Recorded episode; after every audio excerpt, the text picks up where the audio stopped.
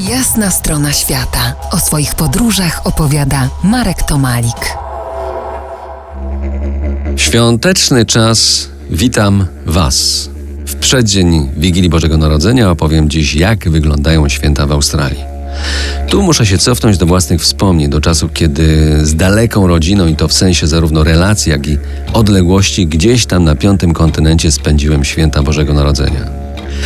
A było to w obiecującym na miastkę naszych świąt miasteczku Kuma, zwanym Bramą Gór Śnieżnych, inaczej Alp Australijskich, najwyższego pasma wielkich gór wododziałowych.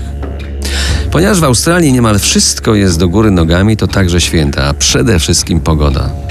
Góry śnieżne mogą zaskoczyć zimą, ale końcem roku czy niemal środkiem tamtejszego lata na próżno będziemy szukać śniegu.